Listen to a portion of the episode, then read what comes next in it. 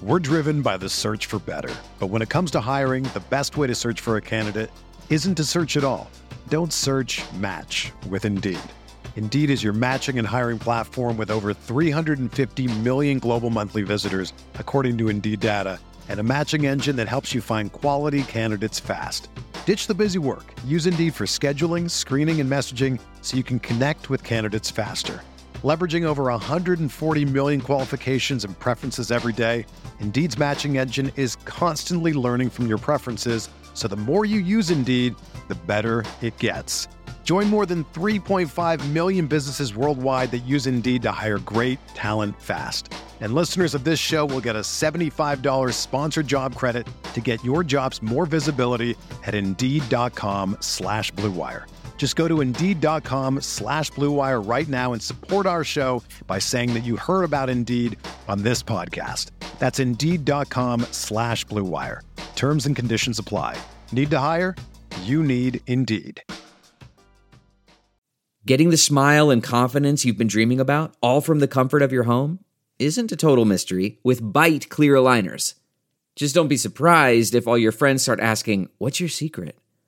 Begin by ordering your at home impression kit today for only $14.95.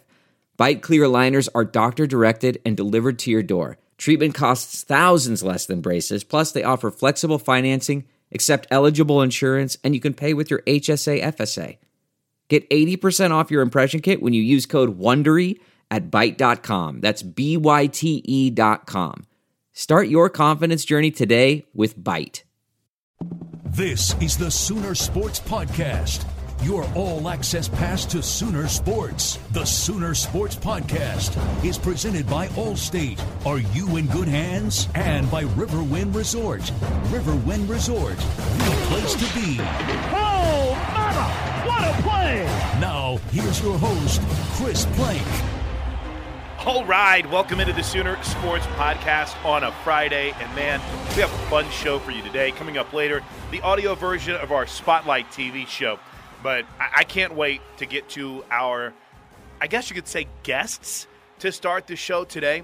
We are going to celebrate the 2000 National Championship OU softball team by hearing from some of the stars on that team Christy Ring, Jennifer Stewart, Ashli Barrett, LaKisha Washington, and Kelli Braitsch will all be on the Sooner Sports Podcast today, along with head coach Patty Gasso and, at the time, assistant coach Jen Rocha, Jennifer Jaime. She'll join us on the program as well too. We sat down on a Zoom conference call and just remember that incredible run, that championship run in 2000. Shared some memories. I learned a lot throughout the process. Some great stories along the way. And you know, we were celebrating the 2017 golf championship on Monday. You saw the videos come out on Soonersports.com. They're awesome. Great job, Arch. Today, as we drop this Zoom roundtable with members of the 2000 national team. Uh, you'll also see the video that goes along with it. So it just as you listen to this, be staying tuned to Soonersports.com, Soonersports.tv, and you'll get everything you want to relive the incredible 2000 national championship run for the Oklahoma Sooners. That'll kick it off coming up in just a bit. But first, the Sooner Sports Podcast is brought to you by AT&T. AT&T, America's best network. Academy Sports and Outdoors is the preferred sporting goods retailer of Oklahoma athletics. Metroplex Electric, we can be your electrician. And Norman Regional would like to thank our community for its support and donations during this crisis. We are stronger together. Learn how you can help at normanregional.com. Without any further ado, let's celebrate 2000. Kelli Braitsch, LaKisha Washington, Ashli Barrett, Jennifer Stewart, Christy Ring, and of course, Patty Gasso and Jen Rocha. Let's just start with this first and foremost. Coach Gasso, 20 years of this 2000 championship team. Uh, kind of cool to get some of the key players and some of the key figures back together. When you talked about this team, you called them fearless and that they had zero panic. In your mind, what kind of led to that? What was ingrained in this team that kind of kept them free of fear during this run? This was a team of just gritty, hardworking, want to win athletes. There was no egos. There was no look at us. Um, they hit they hit the ground running, and I, I would tell you that the the softball was not covered. There were fans everywhere. I mean, we still were just slowly bringing in attention. And every game, big game they'd beat, every time they'd knock off someone from, say, the Pac 12, people started paying a little more attention. The feel that I got when we went to the World Series was wow, Oklahoma, this is the first time you guys have ever gotten to the World Series. Congratulations. We're so proud of you. If you could go and maybe just, if you can win one game, that would be great. Oh, we'd be so proud. Um, if you don't, it's okay. You guys made it. So, hey, you know, this is really exciting. So, good luck. And no matter what happens, we're proud of you. And that just fired me up because it meant to me that people did not know what kind of team we're dealing with. And we, this was all of our first opportunity to go to the World Series. And I think sometimes ignorance is bliss. Like we had no idea. Mm-hmm. We're just going to play so we didn't know to be nervous. We didn't know to be scared. When we played the notorious Arizona and UCLA, like they've they've won the last five million championships. So it was almost like, oh yeah, okay, Oklahoma, this is a nice treat for the fans. Oh, we got more people uh, in the stands, so this this will be like um, good for all of us. But we'll just get rid of you guys quickly and move on to you know, Arizona and UCLA in the championship. We didn't, and that's where the fearless, um, let's just go battle. What do we got to lose? Underdog feeling came to light. And uh, I've never had so much fun, yet I was never more nervous and had no idea what was going on. and they don't know that because I tried to play it as cool as I could, but uh, I, I just it was unbelievable. And I don't remember a lot in my age, but I do remember, a lot about. I do. Well, let's let's hear from a player's perspective. Um, I'll start with the first person that was in on the Zoom today, uh, Jen Stewart. What was that mindset like for you? I mean, obviously being in the circle, kind of leading the charge. What was it like on the field to have that fearlessness, and what led to it?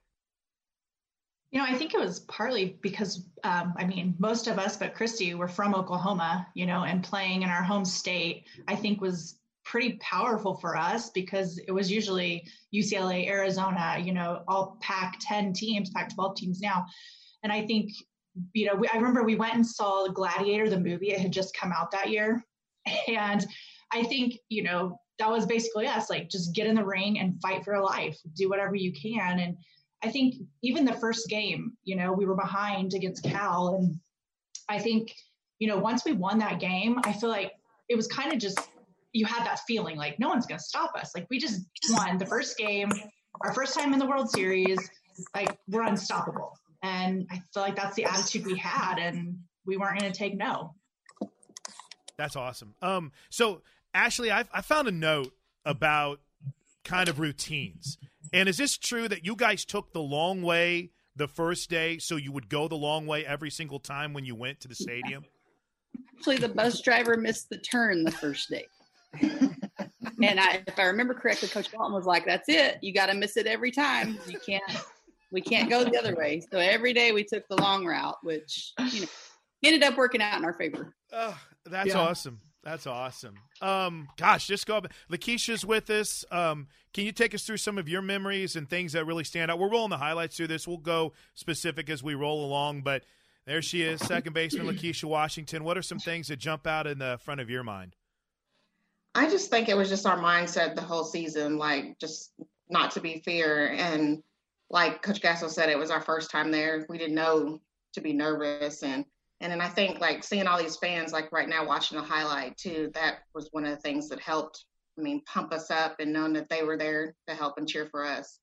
So I think that was the um, something that was great because I just remember walking in and seeing all those fans and being like, "Wow," you know, and they're standing up and cheering for us. So I think that helped too. Yeah, you know, it's kind of wild. You see the transformation of how the stadium has changed, but you know, Christy, uh, Christy Ring is with yeah, us as well too. What was that? What was that mindset like for you, being out in the field and making big play after play big play? Ever. ever. I know. I still think about that play. Um, yeah, me too. I was just, it, I was excited. I was so young and just I there's so many people and it was just so exciting and, and I was extremely nervous, but it was just uh very I don't know, surreal. And it was uh amazing to play in front of all those people. And i don't really totally remember too much to be honest. I just remember a lot of people and yeah. just play. And i remembered uh that that movie like coach gasso just that gladiator movie and just we're david and they're goliath and we're going to come out and play together and our team was so close and worked together so well and i think that really helped us in the end uh, play well together did you uh did you play that up, Coach, the gladiator theme when you were talking to him much? Yeah, I think um yeah, we did because that was really it. We were going into an arena and we're facing st- deadly competition. So fight for your lives. Um, that was really kind of the mentality of all of these guys were they were just fighters. They loved to play. They were. Look, I'm looking at some of these uh, plays. I called so much for you guys. Do you even know that? I mean, I'm calling hit and runs with runners at second. Lisa Carey hits a bomb, and the next at bat, she lays down a bunt for a hit. I mean, I was we're calling picks, we're calling everything. So the attitude from a coaching staff, and Jen Rocha could attest to it, it's like, we just got to go for it. And you know what? Anytime I called upon these guys to do something, they would always do it and do it right. Not there's Leah Gullen push, pushing Sue Enquist out of the way. out. Um, this I'll never forget. Oh, that oh yeah. quiche. Uh, yeah, that, that still hurts. to watch that. Uh, but I could tell you, Plank, after that happened, it was about 20 minute delay. and they tape her up. She's got blood all over her uniform. We put she gets on first base. They try to pick her off. And I get pissed. I'm like, oh crap. So the next pitch we send her, she steals second. I mean, that oh, yeah, I mean, there were so many monumental moments. I still remember that. Wow. Oh, I remember thinking, is she serious? And like, yeah. I'm like, okay, I gotta go. So I, I, I've always been curious about this play. And and this was the the clincher. We actually had Jocelyn get called out for this what, coach, last year? I think it was during a game where she had stepped off the bag. Jen, did you notice that she was off the bag? Kelli, maybe did you notice uh, what had happened there to get that final out? Um, Yes, unfortunately, I had uh, let the ball roll between my legs on a beautiful attempt of a double play. And uh, we huddled up and kind of regrouped. And then the next play, she comes um, kind of just leading off second. And she kind of stayed there for a second. And Stewart had been in the circle for a little bit. And then she kind of made an attempt to go back towards the bag and then just took off towards third. And I just kept pointing at her, being like, um, okay, that's not the rules. We can't do that and that's why the, the final out's not really recorded. I think that's our videotape that we actually have, and that's the most probably awkward ending to a national championship game. But hey, yeah, right. Look at it. Yeah, I was I was jumping in the outfield like, did we win? What, what's going on? what was? I noticed at the same time, and we're jumping about the same time. So Oh, look at this. Well, yeah, my back was to everything, so I had no idea what was even going on. yeah. all of a sudden, everyone's like, ah! and I'm like, what's happening? I, am curious, Coach Rocha, was that something you guys even noticed from the dugout as well, too? Well, I think at that time, UCLA and the Pac was notorious for trying to take extra bases and were the first, you know, they were always on and – everybody always looked to them for you know where the game was at. And they were taking extra bases whenever they could and really trying to catch the pitchers sleeping and taking extra bases. But the mm-hmm. circle the violation rule was in effect and that's they got caught yeah. and um, I, I remember knowing that i remember us talking about it um, and then when we ended the game on that it was pretty unbelievable. I, I think we knew what was going on in the dugout. And well, the, the, um, poor the umpire behind the plate got yelled. I was screaming at her. Like, yeah.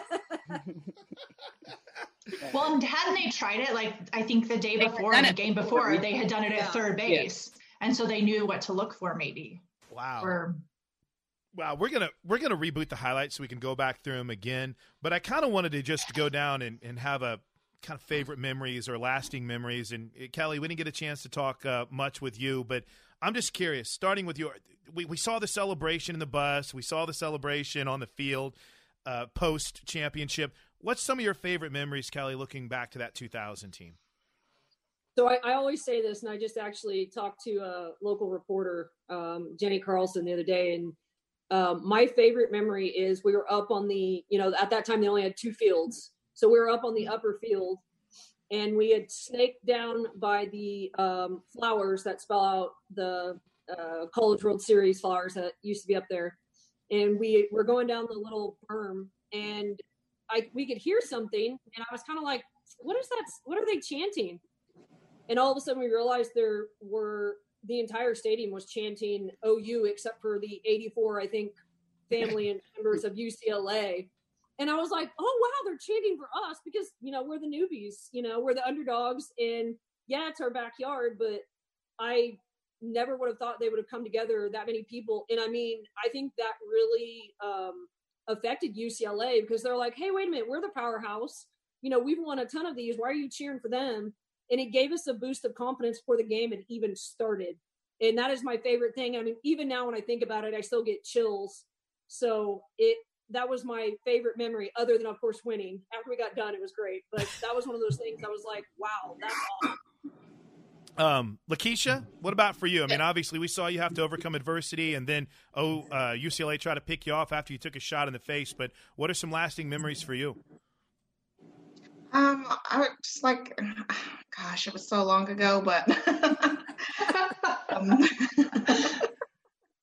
um, I just like just watching the highlight film. Just like I said, all those fans being there, and just all season. I just felt like we worked hard from the fall um into the end, and it's like we never stopped. You know, with our workouts, just everything we did, we just as a group, we just worked together and worked so hard, and I think that's what paid off at the end and I think that's why we were so successful, just because we just never quit. You know, Ashli, as I watch this, I think about you not only as as a catcher and making big plays, but then also becoming a coach yourself. So I see the joy. I see the joy that you guys are having when I watch this highlights. How fun was it to be a part of this? Oh, it was so much fun, and I think that we enjoyed it more like uh, Stewart said earlier about being from Oklahoma. I mean, we grew up sitting on those berms and rolling down that hill as kids and you know watching those UCLA girls and Arizona girls and Long Beach was you know I can remember that chant in my head like it was yesterday and I can remember them walking on the cement with those metal spikes and thinking man how awesome would it be to be able to strap those spikes on myself and play there one day and Jen and I had a moment before the Cal game where we walked up the stairs to the medical tent and she turned around and looked at me and she was like, that used to be us over there. And it was like, oh my gosh. I mean, at that point it was like, oh, well, you know, we're just, we're here to play another game. And then, you know, these girls are yelling at us. she said that used to, we used to sit over there. I'm like, we don't have time to be emotional. We gotta go back. We gotta go, we gotta go. Like, we can't, we can't think about this right now. So, but in that uh, moment, it was like, you're right. You know, when we were that, it, that was us so it was awesome. So Jen, obviously, then that had to resonate with you pretty deeply too, because of those memories of having been at what uh, what was the Hall of or is still Hall of Fame Stadium. Yeah. Yeah. I mean, you know, I guess for me, my best memory was beating Arizona because I had gotten drilled by them earlier in the season. And um, you know, coach gave me the ball for the game in the World Series against them. I'm like, oh geez, I hope I, you know, I hope I make my team proud and I hope I can overcome this because I mean they had thought I mean drilled me I think almost a run rule um, during season and then we ended up shutting them out in the World Series one to nothing which was I mean that I mean this winning the World Series was amazing but I think for me yes. you know never being recruited by Arizona or UCLA or any California team for that fact you know I think it was just like shoving it in their face like we are from Oklahoma you know we are the University of Oklahoma and we just whooped you you know, for me, I think that was, you know, those are probably the two best ones of my entire career. So, Christy, we've seen your play quite a bit, but same question to you. Resonating memories. I mean, the celebration on the bus, the party, the dancing. But uh, as coach, as I've learned in my five years doing games, the joy's always in the journey, right? Yeah. Um, you know, I'm playing against Arizona and UCLA. Those were all the girls that I played travel ball with. So I grew, literally grew up playing on the same teams of them. And they uh, all went to Arizona, UCLA. So it's very like, I, when we played against them, it was very, I was very nervous and I just wanted to beat them so bad because I knew every girl on that team. So but I just, yeah, I remember I took my video camera, I think everywhere. And I remember just ta- videotaping all the girls. I'm constantly dancing, trying to entertain everybody. Um, I just remember all the good times we had, but that, I mean, winning the World Series is definitely like the highlight of my life so far. Like it was a memory. Well, I just, it's a memory you'll never forget. And uh, you still feel that same excitement when you see it. You're just like, it's like it was yesterday. So true. That's yeah. awesome. That's awesome. All right, we're gonna watch the highlights one more time. So I want this question around the horn too. Um, if there's a play that stands out, let me know about it. But coach, when was the moment where you thought well, we might be pretty good? I mean, obviously, as as Jen brought up that tough loss to Arizona, which was I think it was uh, in February. But yeah, when did you kind of first register that holy smokes, this team might be pretty special? Uh, we started getting on a run. I don't even know what our final record was, but it was outstanding. And what forty-four and six. Yeah, thank you.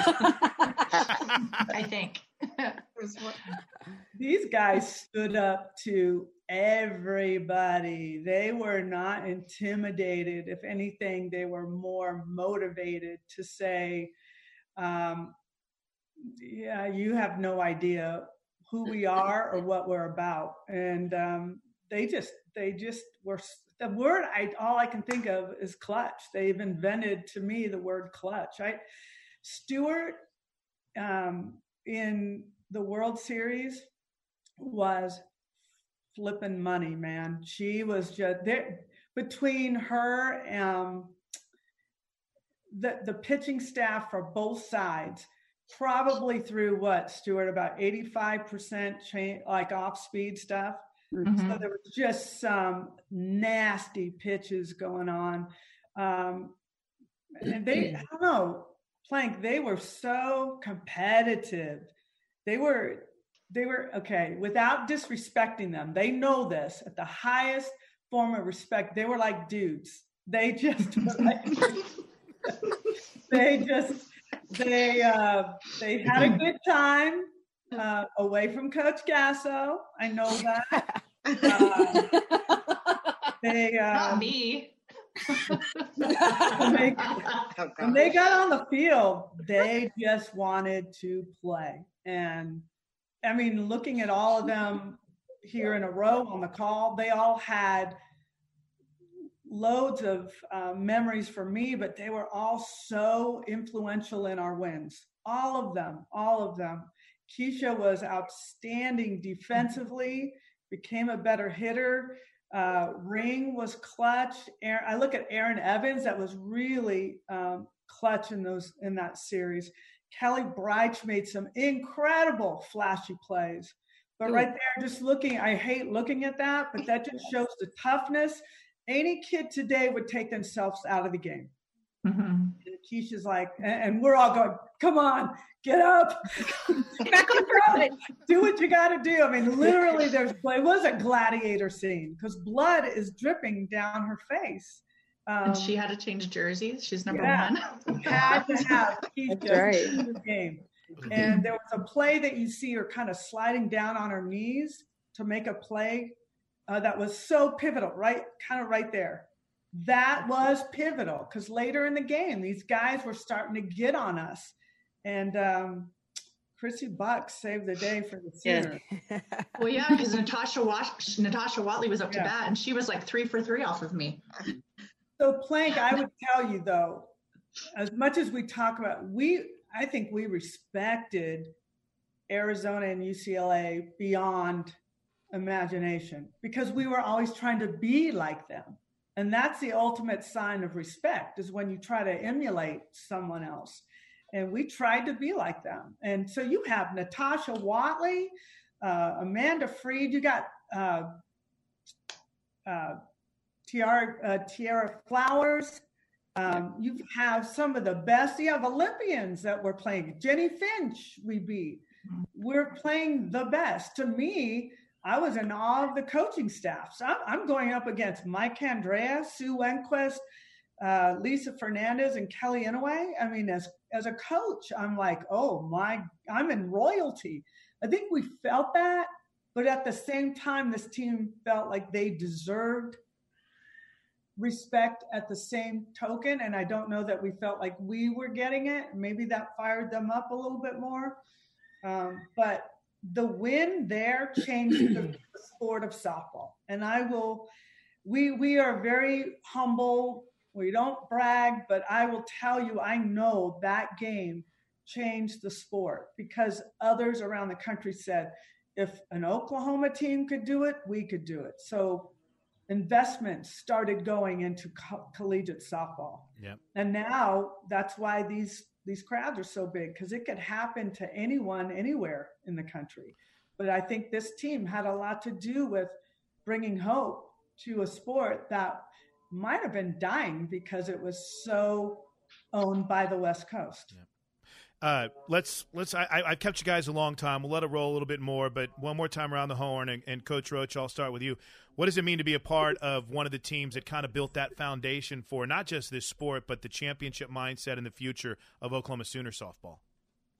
I just get so excited watching this, and I just I'm I don't think the chills have stopped rolling through my body since I just since the highlights started rolling and jumping on and seeing Ashli Barrett and Christy Ring and all these girls. I mean, this is really, you know, this is they were the epitome of what coach has been trying, you know, it has been working on now for 25 years here at Coach Gasso. Um, they really were. They were the epitome of just loving the game and playing it with no like without holding back and going for it and not being afraid and it just fires me up because i remember the mentality. I played with a couple of them and really enjoyed my time with them but their drive and their passion for the game i think it still lives um, here in norman and i love it you know, I, I love watching the Christy Ring celebration after the throw. You knew at that moment it was a big time play, but kind of take me through what it means to be a part of the foundation of this program. Yeah, at that time I knew Natasha Watley is like one of the fastest runners ever. So that was like to throw her out was just amazing. But yeah, I uh gosh, there's just being a part of that program has made me who I am today. Um, and I get, I'm a private batting instructor and I, uh, I get to brag to all my kids all the time. So I love it. And, uh, I don't know. I just miss that. Uh, we just got, you know, I just was thinking how we just got on that Zoom call and all of us got together and talked and we just talked for about five hours and the, the friendships that we have made through, you know, all, you know, for the past, from that team. Like we're all still so close, I feel like. So, but mm-hmm. I just, it's a memory I'll never, I loved it. I don't even know what to say. how about, how about for you, Ashli? Well, I think it's a little different for me. You know, I played with Jaime. I mean, she'll always be Jaime to me. She won't ever be so I feel like my freshman year, man, it gave us a boost. We went to Arizona. Jaime, you remember?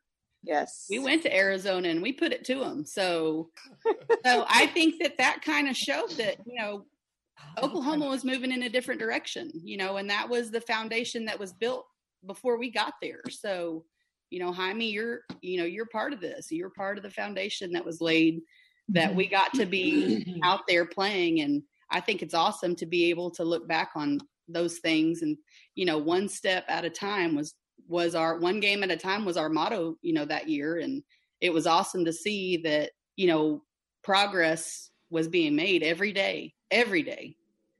So, it, I mean, I, I, I'm forever grateful to Coach Gass. I'm not, it will, these ladies are my family. I mean, you guys are my family. You know, it's not like um, you guys were just teammates. It was, it was family. It really was family. I I sensed that watching it, Kelli. So for you, what was it like to not only be a part of this foundation, but I mean, you've lived in Oklahoma your entire life too, so you've seen it firsthand as well, as as a lot of you have. Um, yeah, I think uh, as we're watching over and over again, I think some of it that made it a little easier for playing is um, people experience the Hall of Fame stadium and they walk in and they go, "Oh, wow, you know, this is great." Well, most of the Oklahoma kids had played at least a seven game guarantee or whatever that was then, or a high school state tournament. That also made us uh, familiar and comfortable with the surroundings, which I think helped us. And then, really, the fact that you know we always felt, you know, I think Coach said disrespected for most of our our lives. You know, everyone always talked about UCLA and Arizona, and we wanted to put Oklahoma on the map. And you know, Coach has always prepared us for everything. You'll hear all the girls talk about not only softball but life. And I mean, she let us know go out there and kick butt. You can do it. You just got to work together as a team. And you know, we we see all these different teams come through, and you have one or two people that really stand out. And through the whole season, there was a different star every night. Yeah. And I think that really, you know, our definition of team, and that is how we put it all together and just took it from them. And I mean, I definitely think we set in stone for, especially the Midwest and eventually the East Coast teams to come in and be like, hey guys, come join this crowd. And eventually, you know, any girl now can go out and play some softball and get a scholarship, East Coast to West Coast, and they have some really good teams. And I really think we set that in motion. Oh, that's great stuff. LaKisha, how about for you? What's it meant like, and yeah. what's it felt like to be a foundation of this sport and this program? I'm just so humble and blessed to be. Sometimes, you know, it's just amazing. You know, I'll hear people say, "Oh, she's a national champion," and it, sometimes it just doesn't really ring in. Sometimes I have to, you know, realize that I am a national champion. It just the experience was just so great, and just, seeing what we were able to accomplish was so great. And I have to thank Coach Gasso for giving me the opportunity um, to give me the scholarship to be able to play with my friends that I was able to play with. Um, and that we were able to accomplish something that's great. I mean, growing up playing together, I don't know if we never envisioned us, you know, Ashli and Jenn playing together, you know, in college. And the fact that we were able to do that and actually win a national championship, I think that is a great experience. And just being part of the program at OU um, is one of the best things that I've been a part of. And so I just want to thank all you girls and thank you, Coach Gasso. mm-hmm. um, giving me the opportunity. I don't want to get emotional about it, but um, um, I just sometimes just looking back on it, it's just, gosh, it just sometimes it doesn't seem real that I was actually a part of it. But I have to, like I said, really think and just be like, man, I was a part of something great and just it's just the great memories that will always stick with me. And then, of course, uh, I'll let Jenn Stewart, the I guess you could say starter of the the lefty legacy, names like Paige Parker, Keilani Ricketts, and it all started with you, Jenn Stewart. So, how special is it to have been kind of the foundation of that? Um, it's great, you know, but we have to mention Jill Most ah, and ah, Lana Moran too. Um, you know, because they were they were part they they were the ones that actually started the lefty thing. Um, but you know, I think the most I friendship I think is like one of the best things I've taken out of this is um, I mean these are some of my best friends still to this day. Um, you know, we try and get together at least once a year if we can. Um, and I feel like not a lot of teams probably do that, you know. Um, and I think that was coach making us like a family. You know, it was all about family. It was all about the bond that we shared and um, the experiences we went through. And I mean, I just it was like like everyone has said. I mean, it was probably one of the greatest moments of my life, you know, and just being able to have that and I, you know, my husband, he didn't know anything about softball or anything like that. So he still doesn't really even grasp like what went on, you know, and like how it was and what it was like because he wasn't, he didn't know me. He wasn't around, you know? And so I just love the memories we have. Um, Coach Gasso, thanks for everything you've done. I mean, I've told you that a thousand times. Um, but you guys are, I mean, something will live on forever. And I love that we've created that and we created it as a family and, um, you know, still going on. Yeah, that's awesome. Coach, any final thoughts before we let you run? Yeah, I, you know, the championship mindset we talk about a lot now. It's kind of our mantra. It started right here. Started with this group right here. I just didn't know what to call it. so figured it out 20 years later. Um, that's how they played without question. And one thing that just warms my heart more than anything is to see everybody on this call.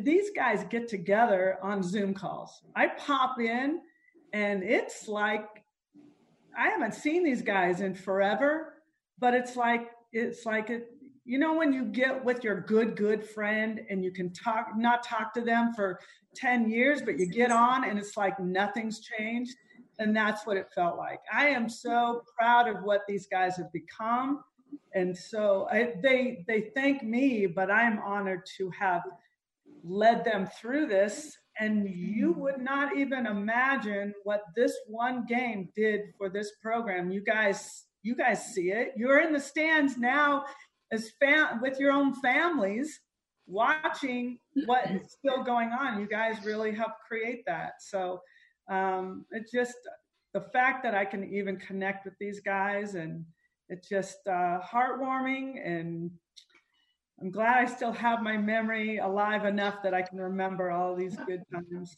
But it was um, it was one as much as it's okay. I'm to say this live. This was my favorite championship. It again so I can video it. say that, but, um, because it set the standard and the stage for what if this didn't happen i don't know that we'd be where we are today. So how can i not say it was my favorite? Because it it molded our program I love the story from Ashli Barrett about the superstitious nature of, of this team where the bus driver took the wrong route. And so that was the route that they followed for the rest of the Women's College World Series. Uh, really cool stuff. I hope you guys enjoyed it. And again, as I've talked about quite a bit, there's a video portion to this with some highlights from 2000 that'll be up, if not already, at Soonersports.com any moment. The Sooner Sports Podcast is brought to you by Braum's Ice Cream and Dairy Store, Farm Fresh. For over 50 years. Interested in OU season tickets for the 2000 season? Well, you can call or text 405 325 2424 today for more information. Don't miss a second of the action. And OU Extended Campus, degrees online, on site, on your schedule. Become the tradition. Now, what has become a Friday tradition here on this show, our Spotlight show from earlier this week.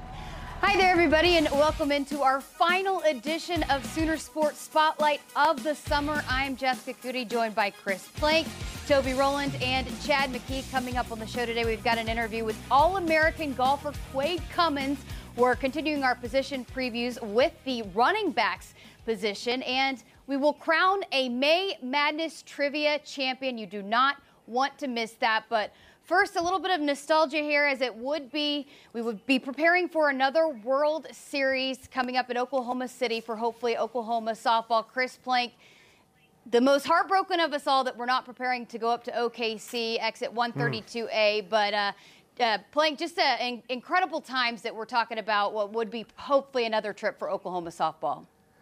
Yeah, and we all would have been able to enjoy the final renovations at USA Softball Hall of Fame Stadium. Can't help but just reminisce a bit on a team that was looking for its fifth straight trip to the Women's College World Series, won a couple of national titles after missing the College World Series in 2015. So when we get back, the Sooners are not only going to be in play to get there again, Jess, but that capacity is going to be 12,000. So exciting times ahead, even though this is a tough week in not having the Women's College World Series.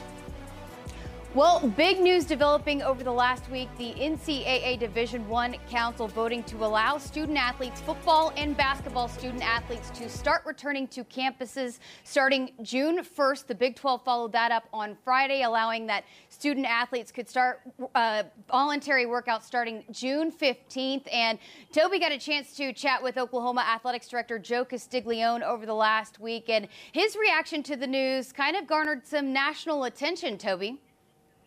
Yeah, it was a wide ranging interview. We talked about a lot of topics, including the new digital ticketing program. He reassured fans that if you don't have a smartphone or if you'd like a commemorative ticket, you're going to be okay. They're going to take care of you. But I asked him, based on that NCAA ruling that voluntary workouts could resume on June 1, and there were some rumblings at the time that other schools or conferences might decide to start in early June. Was that going to put some pressure on OU to move up their timeline? He said no, and here's why.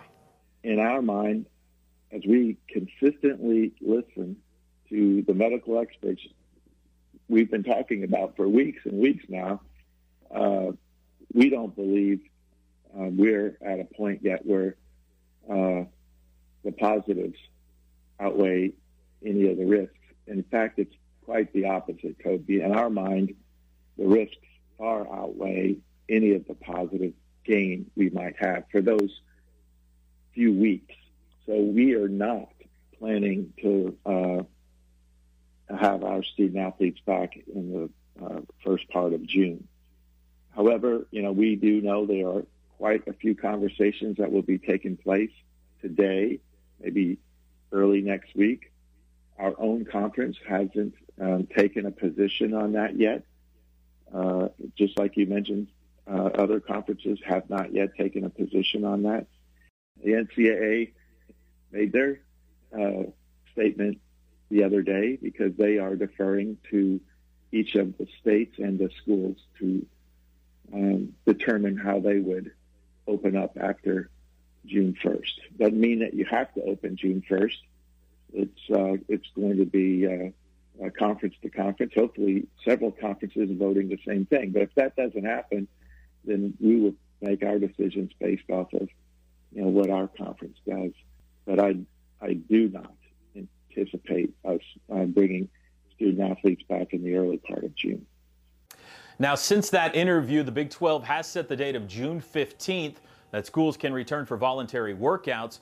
But on Tuesday of this week, the OU has announced, or, will soon, we can confirm, that they will allow their football players to resume uh, workouts, voluntary workouts on campus on July 1st, which is later than some. But July 1st is the date that Oklahoma will allow their student athletes, football players, back for voluntary workouts. As for the season, the regular season, Chad, about a month ago, we talked to Joe, and he said a decision would need to be made by early to mid June whether or not a college football season was going to be played.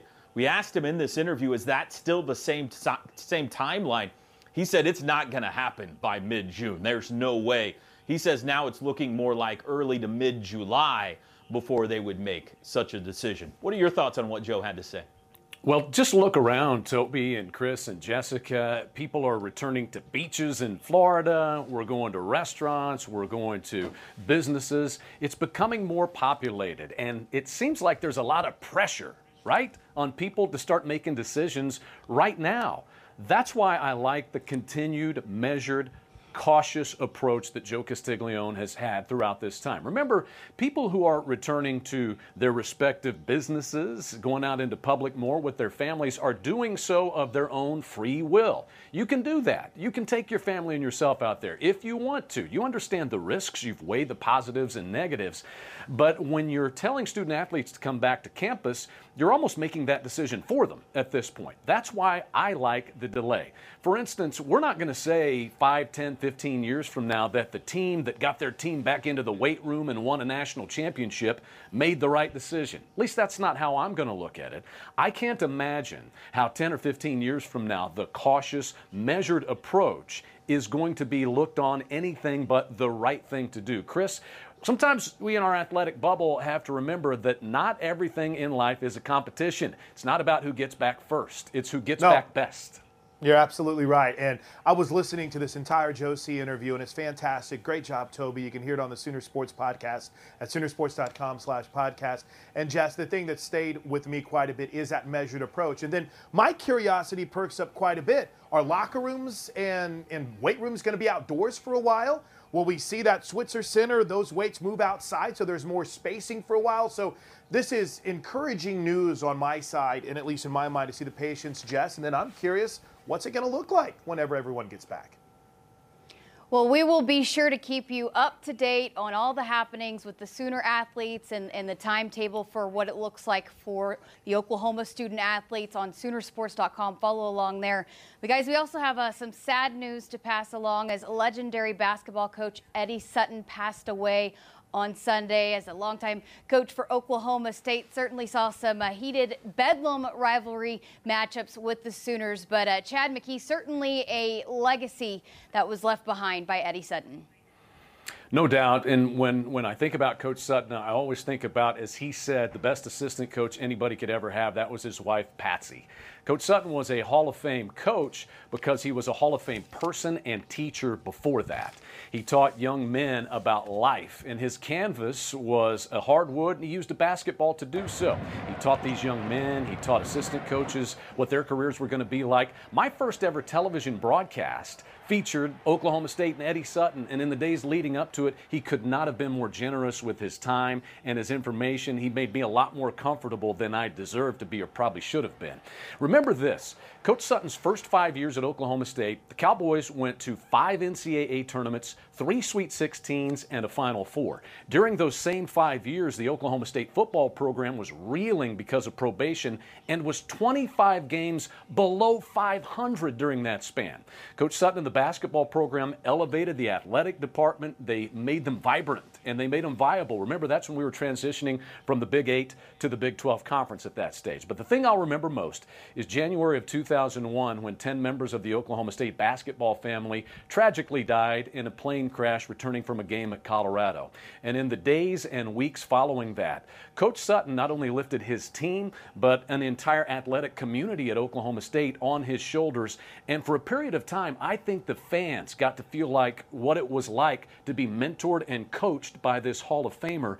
That made their bond even deeper. And everybody will remember the first Bedlam basketball game following that. It was Valentine's Day. The Sooners wore shirts honoring the Cowboys prior to the game, and it was as though both fan bases were lifting up the Cowboys that day. Emotions poured out of Gallagher Iba Arena, and I still have never heard a basketball venue that loud. It was as though everybody was saying, Thank you, we love you, we appreciate all you have been through, Coach Sutton, and to his program. And to Scott and Steve and Sean and the entire Sutton family, we say thank you for sharing him with us. You're in our thoughts and prayers. We will always remember Coach Eddie Sutton.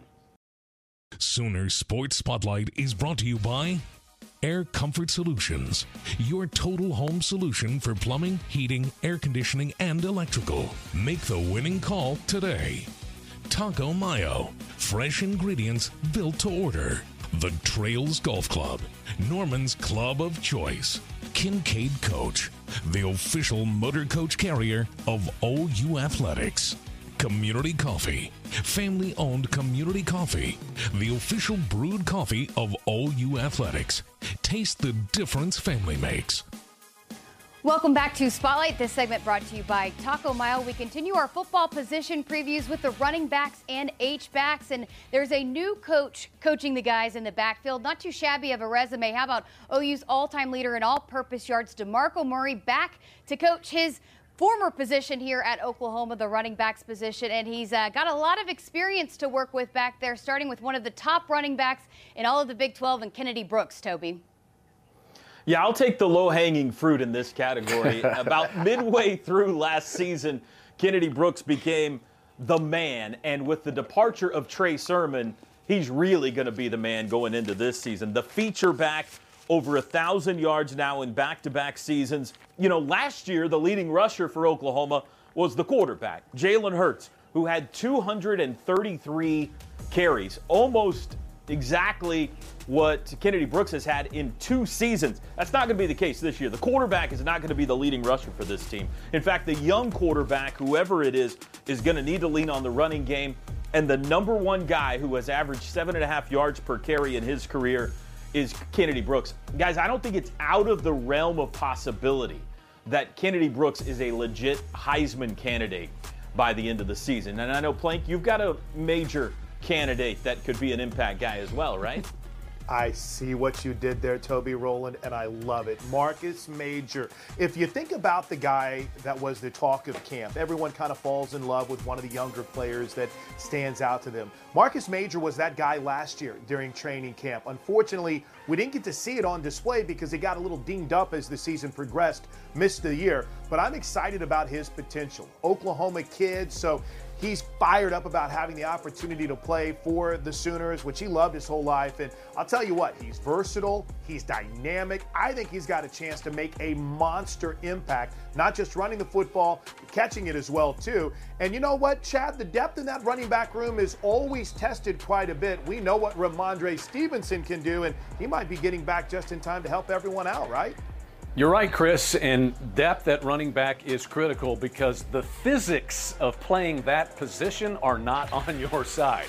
And Lincoln Riley has said we don't have a complete clear picture on exactly when Rhamondre Stevenson will be back, but he should be fresh. And remember, this is a guy who led the Sooners at eight yards per carry. He scored the game winning touchdown in overtime in the Sooners' Big 12 championship game win over Baylor. And very valuable on special teams. He led the Sooners with seven tackles on opposing teams' kick returns. He's got a good combination of size and speed and durability, depth.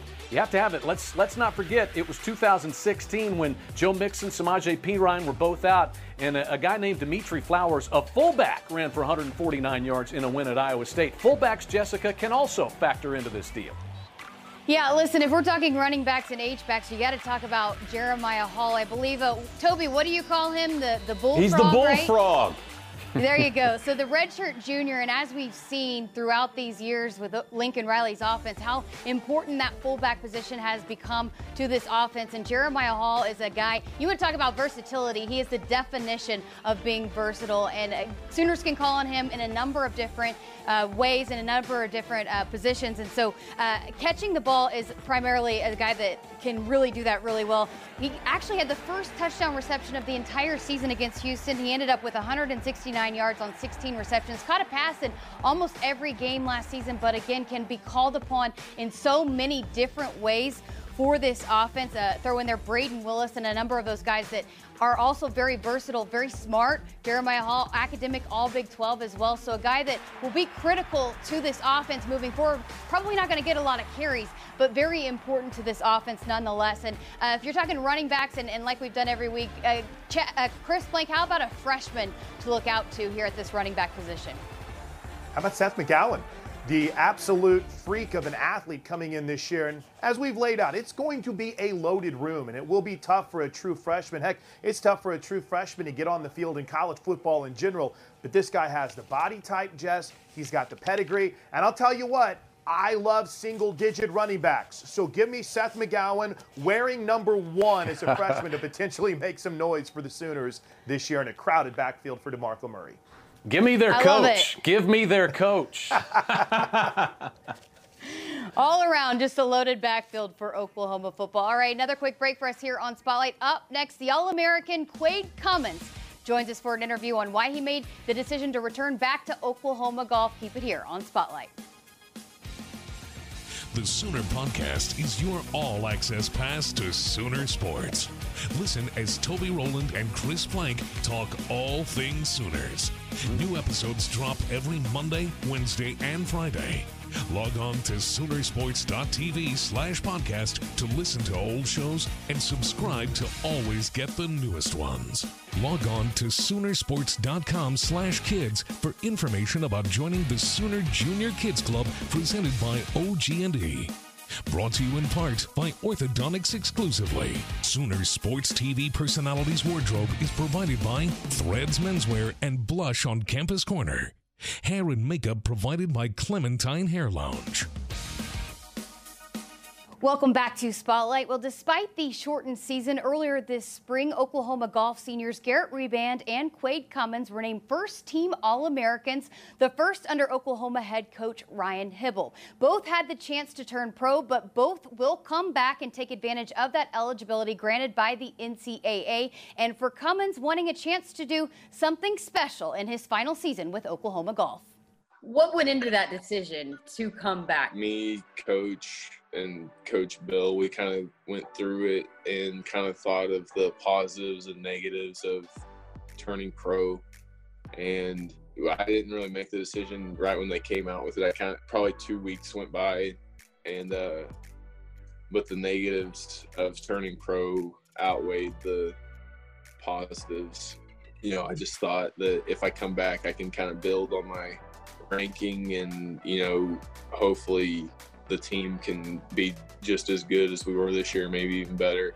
What can this team do when you come back? And then what can you do personally, do you feel like? As a team, I don't really know if all the guys really expected us to be number one. I know that the older guys knew we could do that, and maybe the younger guys weren't really expecting to have such good of a start to the year.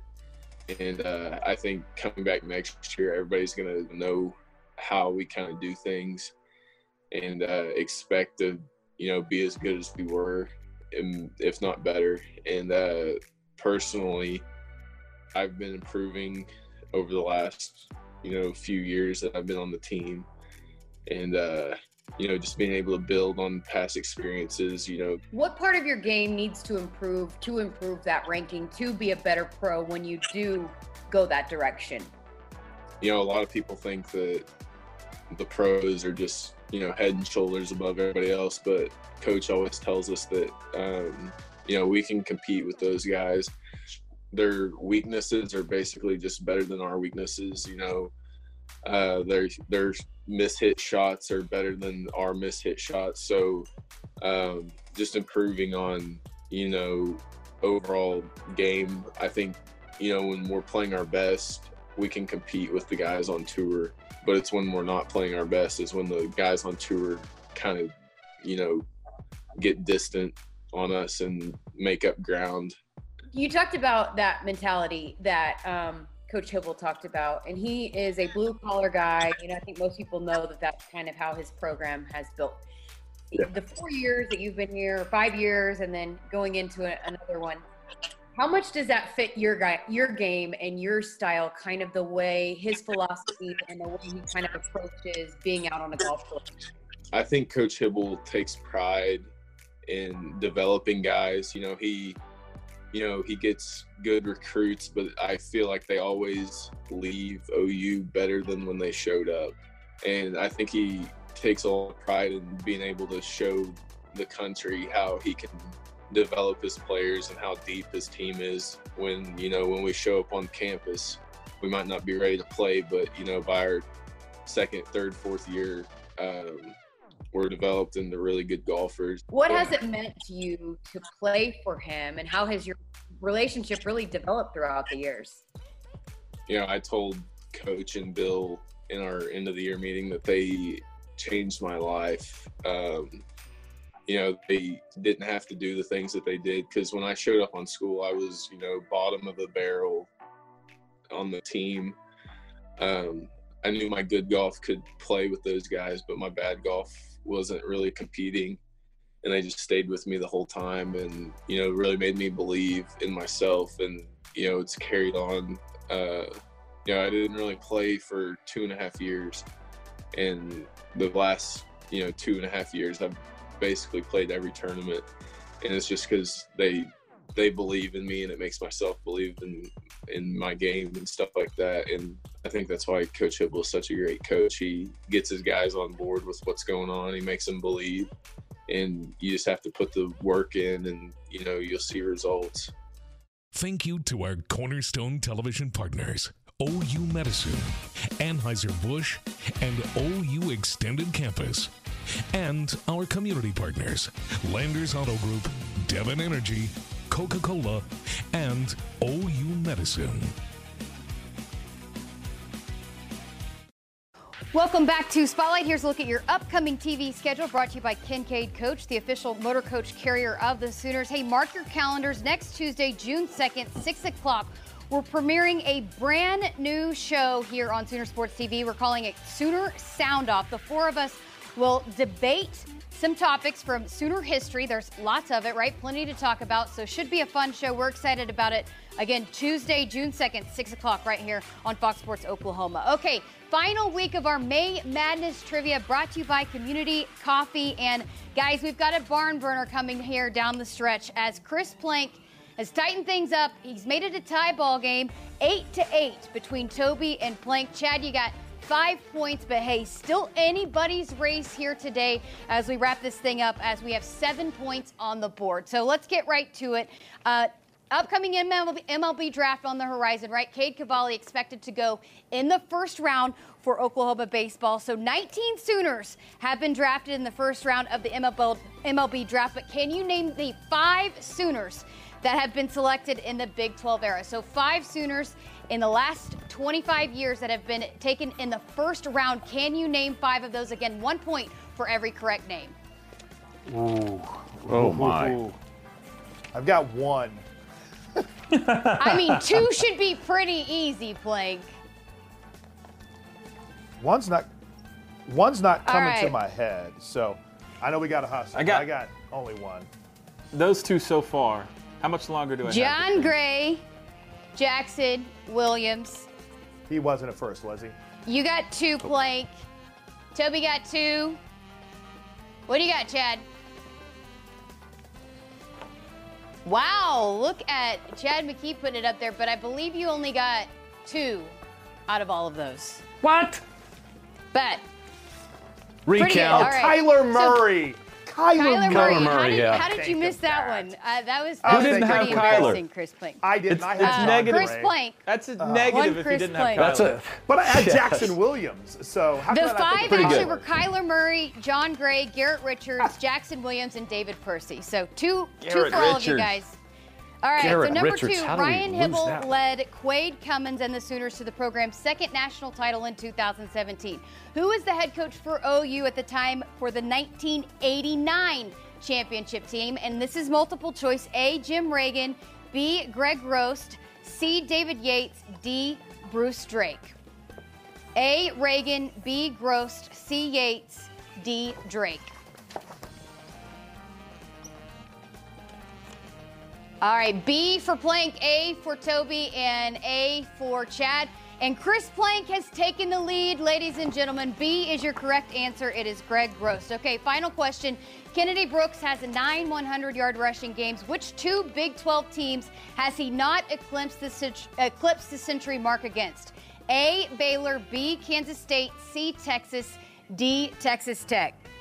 So nine 100-yard rushing games for Kennedy Brooks. Which Big 12 teams has he not eclipsed the 1,000 mark for against? Baylor, Kansas State, Texas, Texas Tech.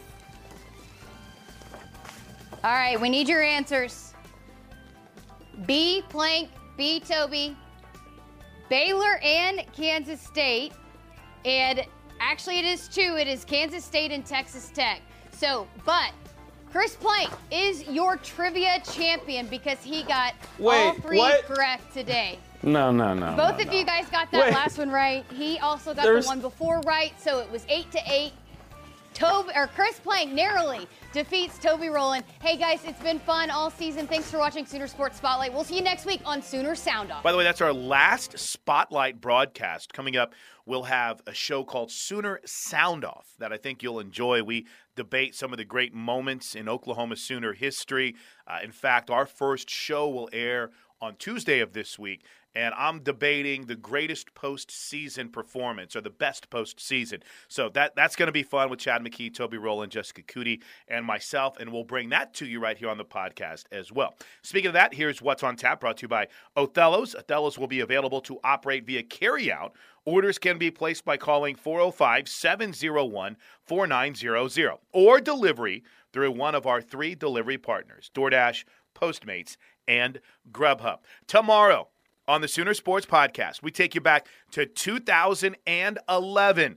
The OU Florida State game, it is a classic. I can't wait for you to hear it. And we just dropped on the Classic Sports broadcast this week the OU Tennessee Game 2 of the 2013 Women's College World Series run for the Sooners.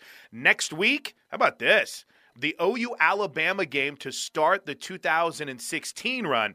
And then on Saturday, OU and Texas in the Big 12 championship game from 2018. That's what's on tap, presented by Othello's. Well, that'll do it for a Friday edition. Thanks to all the members of the 2000 Softball National Championship team for joining us. And thanks to you for listening to the Sooner Sports Podcast. Until next time, Boomer Sooner, everybody. Look around. You can find cars like these on AutoTrader. New cars, used cars, electric cars, maybe even flying cars. Okay, no flying cars, but as soon as they get invented, they'll be on Auto Trader. Just you wait. AutoTrader.